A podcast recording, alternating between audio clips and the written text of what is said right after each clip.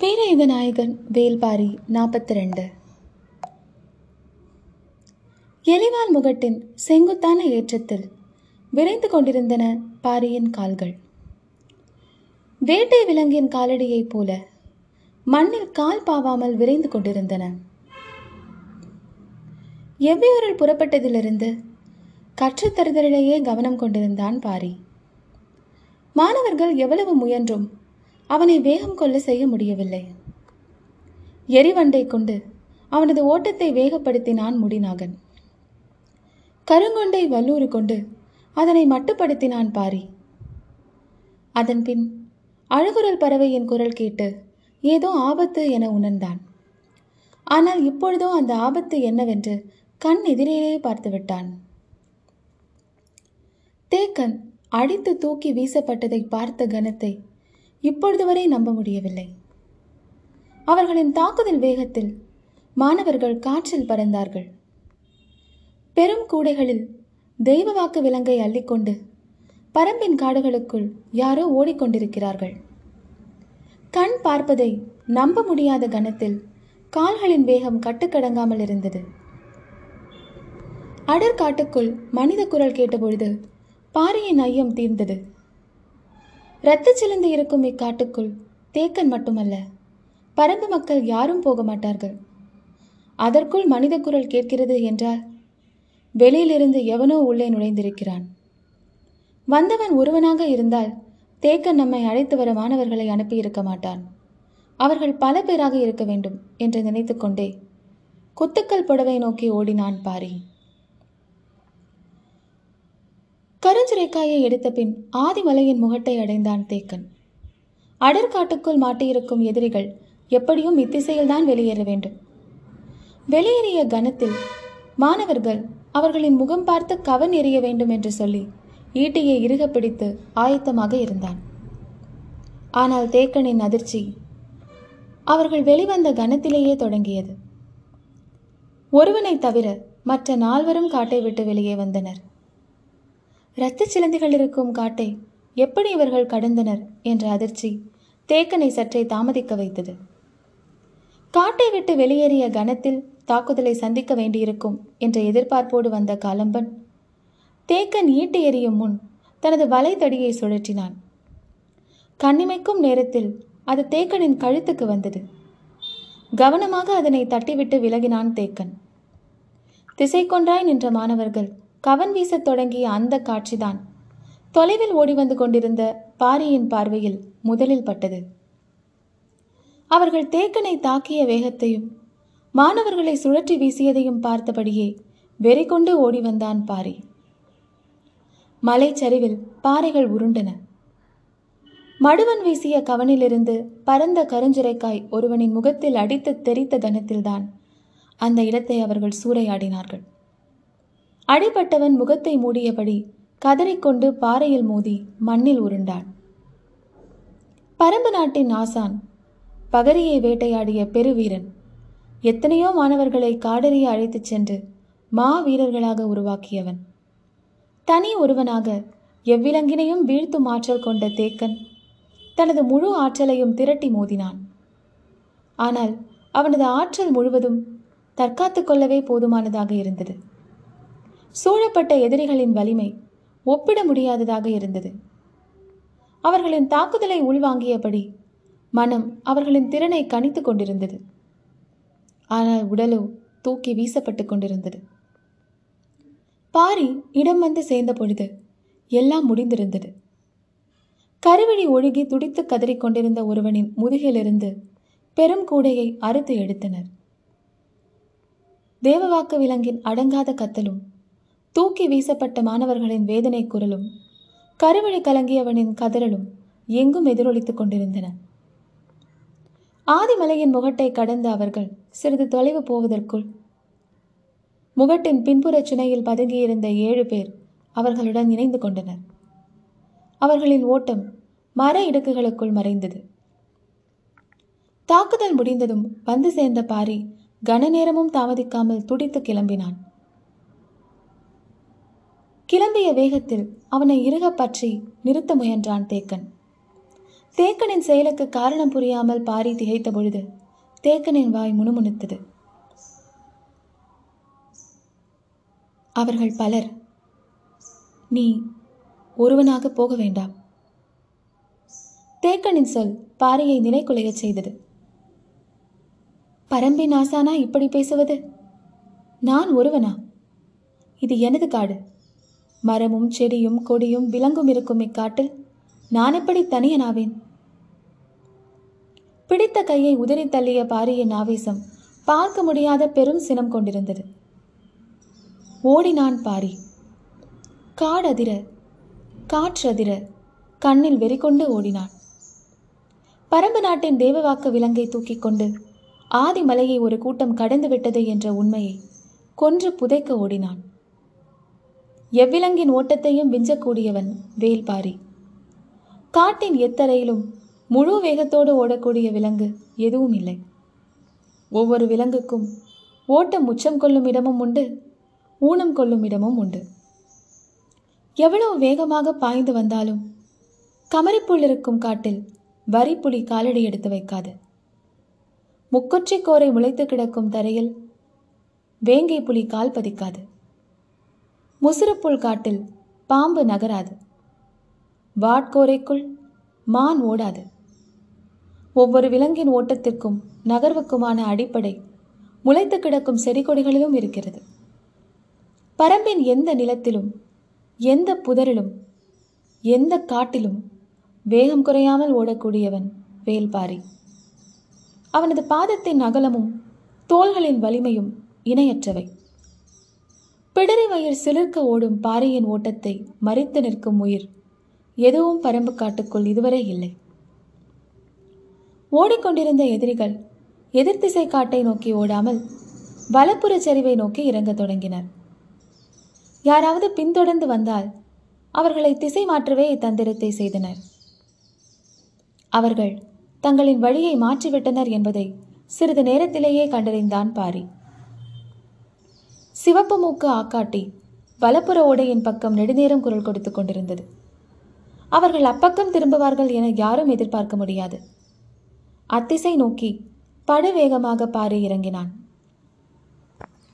எலிவால் முகட்டில் மோதல் நடந்த பொழுது மூன்று பேராக இருந்தவர்கள். இப்பொழுது எப்படி எண்ணற்றவர்களாக மாறினர்? முகட்டின் கீழ் திசையில் ஏன் மறைந்திருக்க வேண்டும்? அப்படியென்றால் இன்னும் எத்தனை பேர் மறைந்துள்ளனர்? மனதில் வினாக்கள் அடுத்தடுத்து எழுந்து கொண்டிருந்த பொழுது அதற்கான விடையை கண்டறியும் முன்னே அடுத்த வினா எழுந்து வந்தது. எலிவால் முகட்டை கடந்து கீழ்ப்புறம் இறங்கியவர்கள் அதற்குள் எப்படி முகட்டின் அடிவார ஓடையை அடைந்தார்கள்? தேக்கனிடம் சில சொற்களை பேச மட்டுமே நான் நேரம் செலவிட்டேன். ஆனால் அவர்கள் அதற்குள் ஓடைக்கு போய்விட்டார்கள் என்றால்? அவர்களின் வேகம் நினைத்து பார்க்க முடியாதபடி இருக்கிறது.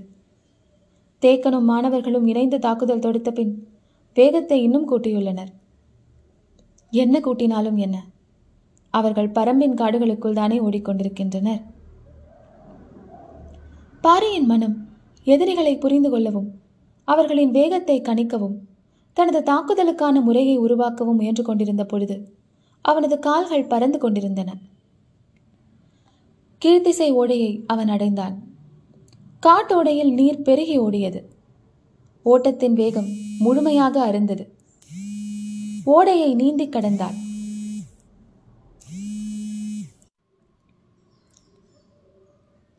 அவர்கள் வெகு நேரத்திற்கு முன்பே ஓடையின் மறுகரைக்கு போய்விட்டனர். அது அடர் மரங்களற்ற காடு. புல்மேவிய இரு குன்றுகளை கொண்டது. ஓடுவதற்கு ஏற்ற நிலவாகு. பாறை கரையேறும் முன்னே அவர்கள் கண் பார்வையிலிருந்து மறைந்து விட்டனர் எதிரிகளின் ஆற்றல் ஓட்டத்தில் இருக்கிறது. அடர்ந்த மரங்களுக்கிடையிலேயே இவ்வளவு வேகமாக ஓடக்கூடியவர்கள். புதர்களற்ற நிலப்பரப்பில் இன்னும் விரைவு கொள்வர். அதுவும் தங்களை பரம்பினர் கண்டறிந்து விட்டனர் என்பதால் கட்டுக்கடங்காத வேகம் கொள்வர். அதனை தடுக்க என்ன வழி? என்று சிந்தித்தபடியே கரையில் அடர்ந்து கிடக்கும் காட்டு மரங்களுக்கிடையே புகுந்து வெளியேறினான். வெளியேறிய இடத்தில் முடிச்சிட்டு கிடந்த பெருவேர்களை தாவி கடந்த பொழுது அவன் கண்ணில் பட்டது ஒரு செடி. சட்டென ஓட்டத்தை நிறுத்தி பெரு முடிச்சுகளை நோக்கி திரும்பினான். மர வேர்களின் கீழ்ப்பக்கம் முளைத்து கிடந்ததை பார்த்ததும் மனதின் ஆழத்திற்குள்ளிருந்து சிறு மகிழ்ச்சி மேலேறி வரத் தொடங்கியது. மரவேர்களின் இடப்புறம் அணுவல்லி பூண்டு விளைந்து கிடந்தது. சற்றே நின்று மூச்சு வாங்கினான். அதன் இலைகளை எடுத்து உண்போமா வேண்டாமா என முடிவெடுக்க சிறிது தயங்கினான். அணவல்லி பூண்டின் இலை மனிதனை மூர்க்கம் கொள்ள வைக்கும். இரத்த ஓட்டத்தை கூட்டி வெறியேற்றும். உடலுக்குள் இருக்கும் ஆற்றலின் விசையை பெரும் தீ என கிளர்த்துவிடும். அவனது சிந்தனை என்னவாக இருக்கிறதோ அதனை நோக்கி பெருவேகத்தில் உடலை ஏவும். எனவே அதனை உட்கொள்வதில் மிக கவனம் தேவை. ஏற்கனவே உடலெங்கும் வெறிகூடி கிடந்த பாரி. சற்றே சிந்தித்து ஒரு சில இலைகளை வாயில் போட்டுக்கொள்ளலாம் என நினைத்து அதன் ஒரு தண்டை இழுத்தான். மொத்த செடியும் கையோடு வந்தது. எண்ணத்தின் வேகம் அப்படி இருக்கிறது? என்பதை உணர முடிந்தது. ஓரிரு இலைகளை மட்டும் பறித்து வாயில் போட முனைந்தார். அப்பொழுது அருகில் இருந்த பாறையின் பின்புறம் மூச்சிறைக்கும் சிற்றோசை கேட்டது. ஏதோ ஒன்று இலை பாருகிறது என நினைத்தான். ஆனால் ஓசையின் தன்மை சற்று மாறுபட்டிருந்தது. என்ன என பார்க்க பாறையின் பின்புறம் தலையை நீட்டினான்.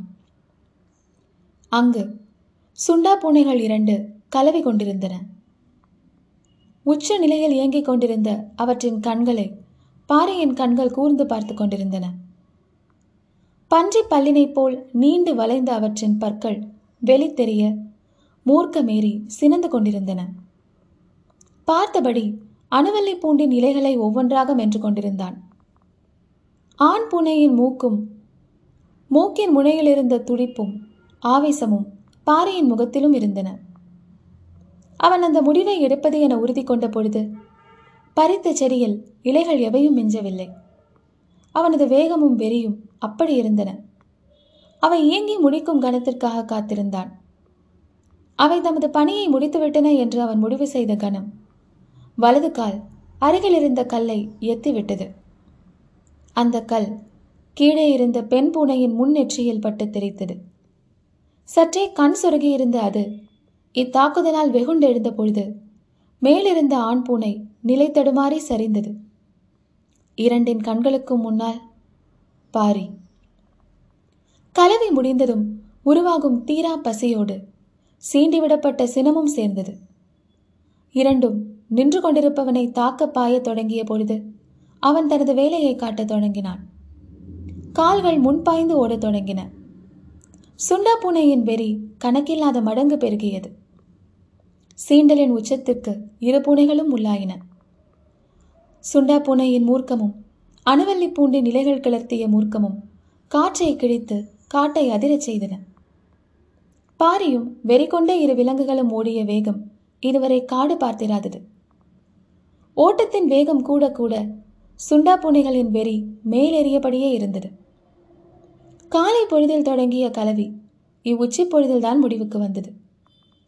உடல் மொத்தமும் இடைவிடாது இயங்கி முடித்ததும் அடிவயிறெங்கும் பற்றி எழியும் பசி நெருப்பு அவற்றின் மூர்க்கத்தை எண்ணிலடங்காத மடங்கு அதிகப்படுத்தியது. கல்லால் அடித்து சீண்டிவிட்டு சீண்டியவனின் கால்கள் நிற்காமல் ஓடும் பொழுது அவை இதுவரை இல்லாத சினமும் சீற்றமும் மிக்கவைகளாயின. காடறிய அடிநாக்கில் நஞ்சு கசப்பை உள்வாங்கிய மாணவர்கள் நேற்றிலிருந்து ஓடிக்கொண்டே இருக்கிறார்கள். கொடும் நஞ்சு இடைவிடாமல் அவர்களின் தொண்டைக்குள் சுரந்து கொண்டே இருக்க என்ன ஒரு வேதனையை அவர்கள் அனுபவித்திருப்பார்கள்? வீரக்குடி ஆசானை அடித்து தூக்கி போட்டு தேவவாக்கு விலங்கை தூக்கிச் செல்லும் வலிமை இந்த உலகில் யாருக்கோ இருக்கிறது என்பதை ஏற்றுக்கொள்வதும் ஒன்றுதான் செத்து மடிவதும் ஒன்றுதான். பரம்பு நாட்டின் அடையாளத்தை எடுத்துச் செல்லும் இவர்களின் உயிர்.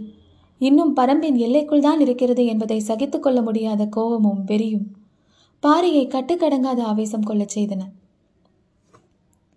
ஓட்டத்தின் வேகத்தை சரிந்து கிடக்கும் நிலமும் பறந்து கிடக்கும் செடி கொடிகளும் முடிவு செய்கின்றன.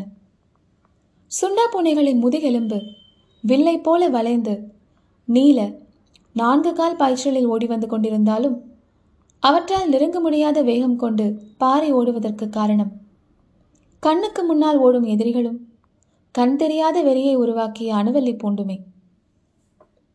விலங்குகள் தங்களின் இறை நழுவி போகும் காலம் நீளுகையில் இயல்பிலேயே பல மடங்கு ஆவேசத்தை அடைகின்றன. சுண்டா பூனைகள் இவ்வளவு வேகம் கொள்வதற்கு அதுதான் காரணம். பாரி அவற்றை விட வேகமெடுத்து ஓடிக்கொண்டிருப்பதற்கும் அதுதான் காரணம். இப்பொழுது அவனது மனமும் செயலும் விலங்கினும் கொடும் சினம் கொண்டிருந்தன. அதையும் கடந்து ஒருவேளை சுண்டா பூனைகள் அவன் மீது பாயுமையானால். இடுப்பில் இருக்கும் இரு கத்திகளும் அவற்றின் கீழ் தொண்டையில் இறங்க ஆயத்தமாகத்தான் இருந்தன. ஆனால் பாறை அதை செய்யப் போவதில்லை. ஏனென்றால் விரட்டி வரும் இரண்டும் அவனுடைய இறை அல்ல ஆயுதங்கள். காமத்தில் ஏறிய வேகம் குறையாமல் அவற்றை இழுத்து வந்து கொண்டிருப்பதற்கு காரணம் அதே வேகத்தோடு வேட்டையில் இறக்குவதற்காகத்தான்.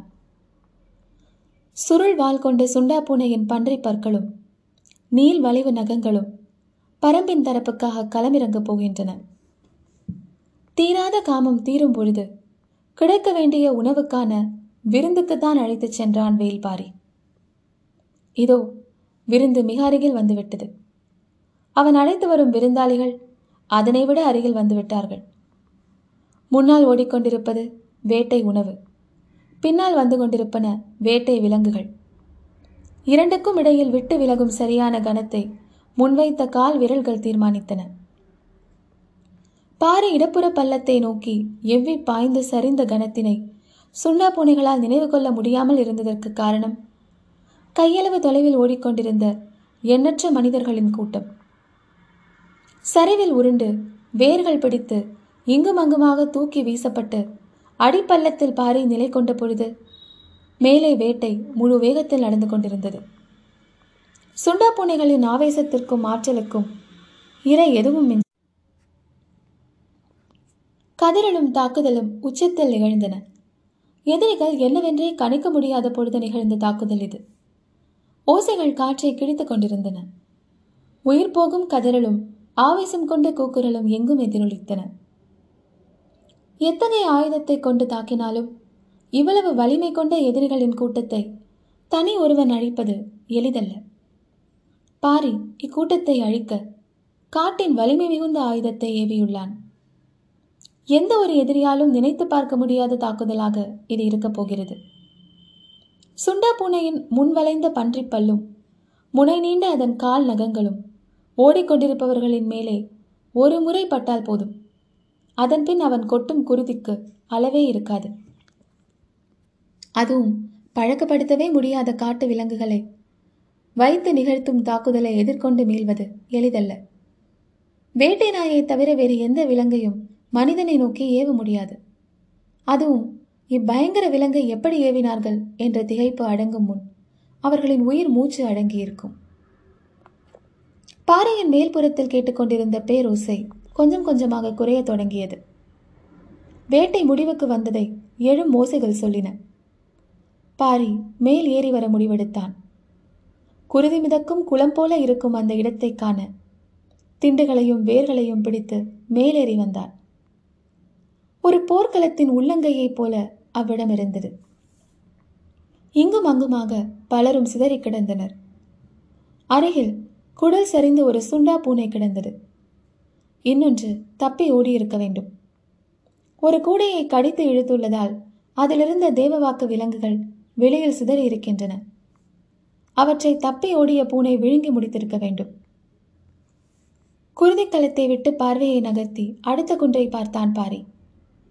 தப்பித்த மூவர் சற்று தொலைவில் நடுமலையின் விளிம்பை நோக்கி ஓடிக்கொண்டிருந்தார்கள்.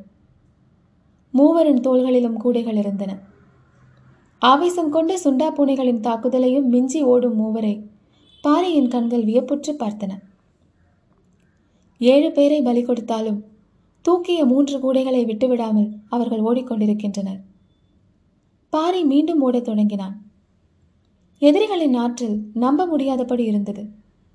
இவ்வளவு தாக்குதலுக்கு பின்பும் அவர்களின் வேகம் குறையாமல் இருந்ததை அவனது கண்கள் கணித்து கொண்டுதான் இருந்தன. உடன் வந்தவர்களில் பெரும்பான்மையோரின் மரணம் அவர்களின் வேகத்தை சிறிதும் தளர்த்தவில்லை. அவர்களின் உடலும் மனமும் எதனையும் பொருட்படுத்தாத வேகம் கொண்டிருக்கின்றன என்று அவனுக்கு தோன்றியது. மீண்டும் அவன் ஓடத் தொடங்கினான். நடுமலையின் உச்சிக்கு வந்தான். அவன் கண்ணுக்கு முன்னால் தேவவாக்கு விலங்கை எடுத்துக்கொண்டு மூவர் நடுமலையின் முகட்டை கடந்திருந்தனர்.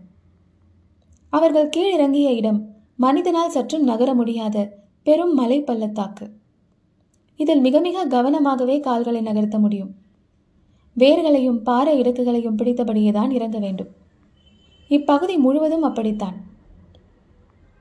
பொழுது மங்கத் தொடங்கிய நேரம் அவர்கள் பாறையின் நின்று இடுக்குகளின் வழியாக கவனமாக இறங்கிக் கொண்டிருந்தனர். பொருத்தமான இடத்தில் நின்று அவர்களை கவனிக்க தொடங்கினான். இப்பொழுது அவர்கள் மூன்று பேராக இல்லை. நிறைய தலைகள் தெரிந்தன. பாறையின் இடுக்குகளில் காத்திருந்தவர்கள் மீண்டும் இணைந்து விட்டனர் என்பது புரிந்தது. மூச்சிறைத்தபடி பார்த்து கொண்டிருந்தான். கண்களுக்கு முன்னால் வேட்டை தப்பித்து போய்க் கொண்டிருந்தது. சுண்டா பூனைகளை வீழ்த்திவிட்டு தப்பிப் போகும் மனிதர்களை அவனது கண்கள் முதல் முறையாக பார்த்தன. தாவி குதித்து அவர்களை விரட்டிச் செல்ல உடல் துடித்தாலும் மனம் சூழலை புரிந்து கொள்ள போராடியது. அடங்காத ஆவேசத்தோடு சற்றே பின்னால் திரும்பினான். ஆதிமலையின் எலிவால் முகட்டுக்கு நேரே சென்றி புகை மேலெழுந்து உச்சி வரை போய்க் கொண்டிருந்தது. பரம்பின் ஆசான் உதவி கேட்டு புகை போட்டிருக்கிறான் என்பது புரிந்தது. ஆசான் புகை போட்டு நீண்ட நேரமாகியுள்ளது. எதிர் திசையில் ஓடிக்கொண்டிருந்ததால் பாரியின் கண்களுக்கு அது தெரியவில்லை. இப்பொழுதுதான் பார்த்தான். பாரி அவர்களை விரட்டித் தொடங்கிய உடனே சென்றி புகை போட்டுவிட்டான் தேக்கன். ஆதிமலையின் இரண்டாவது மூன்றாவது குன்று பகுதிகளில் பெரும் பரப்பளவில் ஊர்களே கிடையாது. இரத்த சிலந்தை காடாதலால் மனிதர்களும் வேட்டைக்கோ மற்றவைகளுக்கோ இப்பக்கம் வரமாட்டார்கள். எனவே புகை பார்த்து வருவதாக இருந்தால் மிக தொலைவிலிருந்துதான் வர வேண்டும். ஆனால் மழைக்காலம் ஆதலால் மேகங்கள் கீழிறங்காமல் இருந்தால்தான் புகை உச்சிக்கு போனாலும் மனிதர்களால் கண்டறிந்து வர முடியும். தேக்கன் புகை போட்டு பாதி நாள் கடக்கப் போகிறது. யாரும் வரவில்லை. கடுமையான தாக்குதலுக்குள்ளானதால் மாணவர்கள் கொடும் வேதனையில் இருந்தார்கள். பொழுது மறைய சிறிது நேரமே இருந்தது. அடுத்து என்ன செய்யலாம் என்பதை புகை பார்த்து வருகிற ஆளை வைத்துதான் முடிவு செய்ய வேண்டும். இரண்டு மூன்று திட்டங்களோடு தேக்கன் காத்திருந்தான். மடுவன் தொலைவில் கை நீட்டி காண்பித்தான். யாரோ வருவது தெரிந்தது. தேக்கன் உற்று பார்த்தான். வந்து நின்றது வேட்டூர் பழையனும் இரு வீரர்களும். ஆதிமலையின் புலிவால் குகையில் தங்கியவன் காலை நேரம் கழித்து புறப்பட்டிருக்கிறான். இரண்டாம் குன்று தாண்டும் பொழுது பார்த்திருக்கிறான். இரத்தச்சிலந்தி காட்டுப்பகுதியிலிருந்து சென்றை புகை ஏற்றப்பட்டுள்ளது. மிக தொலைவில் புகை எழுந்துள்ளது. ஆனால் இப்பகுதி காட்டுக்குள் வேறு யாரும் இருக்கப் போவதில்லை. எனவே உதவிக்கு நாம் தான் இங்கிருந்து போக வேண்டும் என்று நினைத்து வீரர்களோடு நாள் முழுவதும் நடந்து வந்து சேர்ந்தான். வேட்டூர் பழையனுக்கு நடந்ததை தேக்கன் விளக்கினான். தாக்குதலுக்குள்ளான மாணவர்கள் வலியாலும் கசப்பின் கொடுமை தாங்காமலும் துடித்து கிடந்தார்கள். கருவழி உருகி வழிந்தவன் உருண்டு பெரும் பள்ளத்தில் விழுந்ததில் மயக்க நிலையை அடைந்து விட்டான். வேட்டூர் பழையனுக்கு பார்க்கும் காட்சி கேட்கும் கதை எதையும் நம்ப முடியாமல் இருந்தது. தேக்கன் விழுந்து உருண்டதில் இடுப்பின் பின்பகுதியில் பெரும் ஈக்கி குத்தி உள் சொருகி இருந்தது ஈக்கியை எடுத்துவிடச் சொன்னான். பழையன் கவனமாக அதனை பிடித்து வெளியே இழுத்தான்.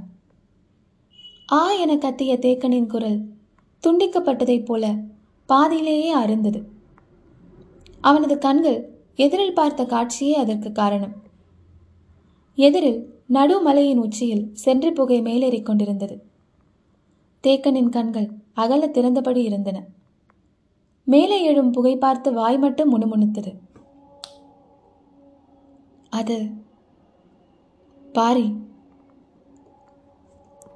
ஒரே நாளில் பரம்பின் ஆசானும் பரம்பின் தலைவனும் சென்றி புகை போடும் நாளும் வந்தது.